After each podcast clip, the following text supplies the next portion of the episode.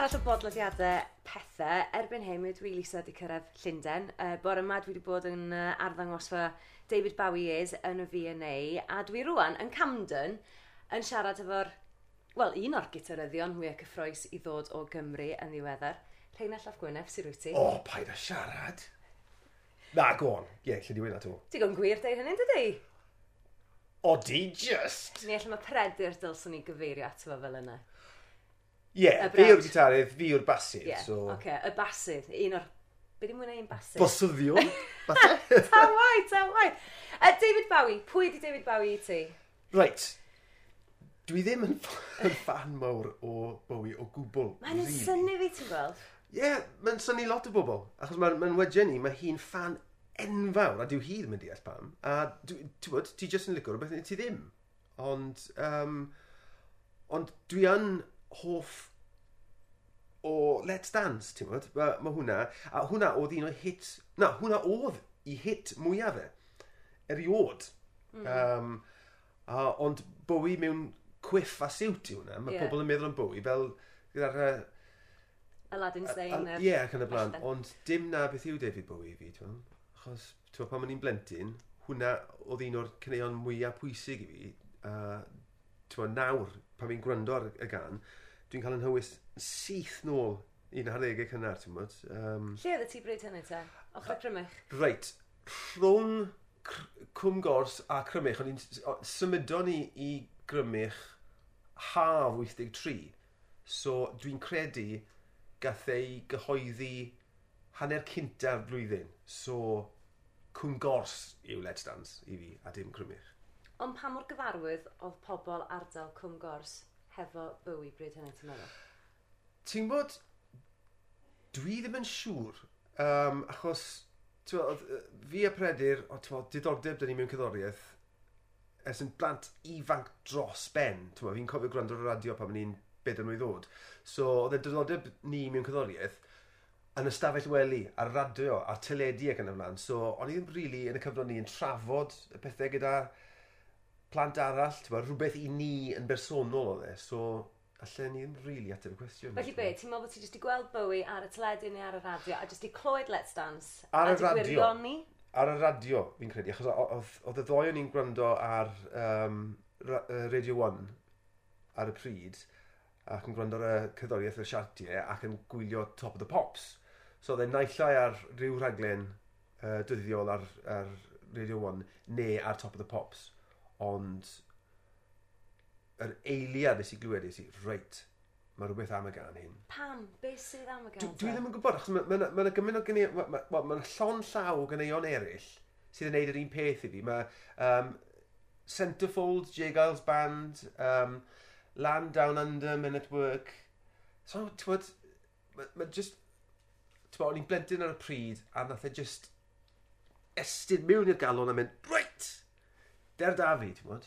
Pwy a wyr, ti'n bod? Ond fel cerddor, de, sut su wyt ti'n crynhoi pwer Let's Dance? Achos yn amlwg mae'r bas yn chwarae rhan eitha amlwg yn y gan yna. Ti'n meddwl dyna pam ti'n mor hoff o'r gan? Wel, hwnna...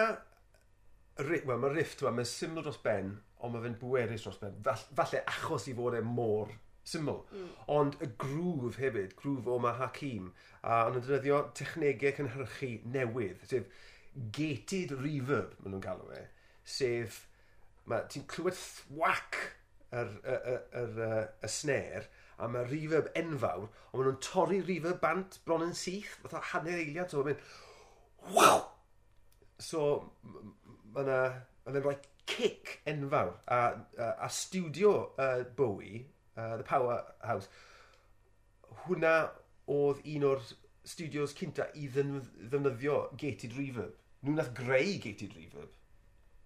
Wel, so, mi nath Bowie greu, do'n i'n faint o bethau yn dod rheina. Lwy ti ddim yn ei werthforogio fel, fel cerddor a fel person dylanwadol yn hynny o beth? Alla i weld i fod yn ddylanwadol dros ben. A dwi yn licor ffordd dros y flynyddoedd, y ffordd mae ma wedi newid i ddelwedd, mm. newydd i steil. Um, ond, sa'n bod, dwi'n timlo fel tas ni'n sort of sefyll o'r tu fas yn edrych mewn yn hytrach na cwmpo mewn cariad o'r holl beth, really. Yn o'r unig ffordd allan ni ddisgrifio fe, really. Ond dwi'n teimlo, ti'n gweld bore yma, mod i wedi disgu mewn cariad yn llwyr hefo bywyd. Ti'n i'n licio i gerddoriaeth o beth bynnag, ond jyst o fod yn yr arddangosfa a sylweddoli, o, oh, the boy yma, jyst yn athrylydd creadigol, a'r ffordd nath o ail greu hi'n, a hefyd casglu'r holl ddylanwadau gwahanol yma, Ti jyst fatha, na. Wel, ti'n Mae'n wedyn ni, mae hi'n fan enfawr, so pam wneud i roi rhywbeth mlaen, rhywbeth o'r 70au, ti'n bod, allai eistedd na mynd, jiw, what a teg, mae hwnna yn gret, ond allai ddim wneud y cam mm. ola a cwmpa mewn cariad okay. yr holl beth, a ti'n bod, hwclan yn syncio fi'n credu o'r term, dim fi. Ond, da, pan nes ti gloi Let's Dance, nes ti ddim wedyn, to, nes ti ddim yn gwneud gwaith ymchwil pwy ydy'r Bowie yma, ta, nes ti ddim yn di gyfarfod Zig Stardust, nes ti ddim Na. gwrand ar yr holl albums oedd wedi gwneud cyn hynny. Ti'n bod, ar y cyfle ni, a ti'n ti bod ifanc, mae gymaint o stwff yn dod mas. So, ti'n bod, ti, ti ar ryw drywydd gwahanol mewn ffordd. Fi'n credu, oedd, o'n i'n dechrau mewn i rock trwm ar y pryd, so hwnna nes i... E, ma, y steil na gyddoriaeth nes i defnyddio fel um, ffordd mewn i hanes cyddoriaeth, ti'n bod? Nes i ddysgu am fan mowr o, Led, o, o Iron Maiden ac yn y blaen, a wedyn i gweithio'r ffordd nôl i Deep Purple a Led Zeppelin a Black Sabbath a'r stwff yna. So, so oedd llygad agored y fi, o'n i'n edrych mewn i'r 70au, ond dim trwy lygyd David Bowie, ti'n bod? So, o'n i ar trywydd hollol wahanol ar y yeah. pryd, dwi'n credu. Ond tydyn yn anhygoel bod eich llwybrau chi wedi croesi, achos blynyddoedd yn ddiweddarach ar ôl ti wrando ar Let's Dance am y tro cyntaf, ti thend arddeg, yn sydd ar ei llwyfan efo David Bowie. What Sydd oedd y cyfle? Be di'r stori yma? yma? Wel, oedd, o'n i'n wared Apollo 440 ar y pryd, um, oedd hwn yn, beth oedd e? 97, fi'n credu.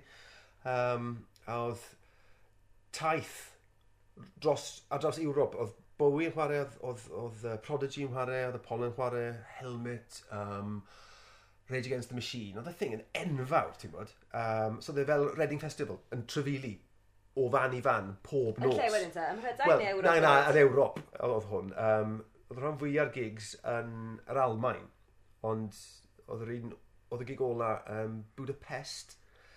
Um, wrth gwrs, o'n i lawr ymhellach yn y bil, so rai, ar ôl i ni chwarae, oedd rhaid ni adael er mwyn cyrraedd y man nesaf mewn pryd. So, o'n i'n gadael cyn bod Bowie yn cyrraedd. So, wnaethon ni'n gweld e trwy gydol y daith tan y gig ola, a nath i un o'i griwau weid i fod yn mynd i droi lan yn gynnar er mwyn clywed ni, achos o'n i'n chwarae drum and bass byw ar y pryd, a dim lot o bands yn neud na, a oedd Bowie yn digwydd wneud yr un math o beth. So oedd diddordeb yn y beth, siwt o'n i'n delio'r steil hyn o, o gyddoriaeth ar lwyfan. So, na le o'n i, ti'n uh, yn ystod y gan cynta, si edrych draw, a tu ôl boi oedd yn neud yn monitors ni, na lle oedd Bowie yn ei siwt, yn edrych arno ni. A, och, si sioc. Ond oedd e'n ffantastig, ti'n gwybod, achos oedd e'n fwy môr neis. Ti'n gwybod, eithon ni off y llwyfan, nath e roi, ti'n gwybod, deg munud cwrt awr i ni gwlo lawr, ti'n bod, a cael ti'n bod diod neu rhywbeth, a wedyn ni dath e draw, dau law wedi mestyn mas, ti'n bod, o, oh, llongwchiad, oedd hwnna'n briliant, a nath e aros dyn ni am 20 munud hanner awr, ti'n bod. Sut ddinodd o ta? Achos mae rhywun yn dychmygu, bod, achos bod gyda'i creu gymaint o personas gwahanol ar hyd i flynyddoedd, bod o'n berson eitha cymleth. Ti'n bod, yn y sefyllfa, ti'n bod, one-on-one, ti'n bod, cerddor i gerddor, oedd e just fel boi drws nesaf, ti'n bod? Oedd e'n, ti'n bod, oedd e'n hoff o beth o'n i'n neud, o'n i'n hoff o'r beth oedd e'n neud ar y pryd, ti'n bod? A oedd e just fel, just criw o gerddorion yn, yn trafod cerddoriaeth, ti'n bod? Oedd e, oedd e'n really glen a oedd e'n really naturiol. Oedd e'n fyr. Mae o'n fach, dydy? Oedd e'n fyr. Neu beth oedd yn syni i, fatha, um, bore yma, ti'n gweld yr holl wisgoedd Ac yn amlwg ti fatha, a, dim yn berson tal iawn. Mae'n mor fach. Tena? Bach a tene. Mae eisiau fe fita mwy. Reinald, diolch o galon i ti am y croeso. Diolch am ddod. Cofio ni at Predur. Na wneud. Uh, yn sydyn am beth ar y gweill efo ti blwyddyn yma? O, oh, ffach dan. Mae cwbl o prosiectau bach ar y gweill, ond so eisiau rhoi jinx arno nhw. Okay. So na galw'n dawel am y tro. Watch this bit. Gai ddod nôl adeg yn y i holi a chael yr hanes i gyd? Bendant. Felly di gael pe, uh, paned arall os ti'n mwyn. Diolch, oce. Okay. Gwni beins tro nesaf. Diolch i'r Diolch fawr!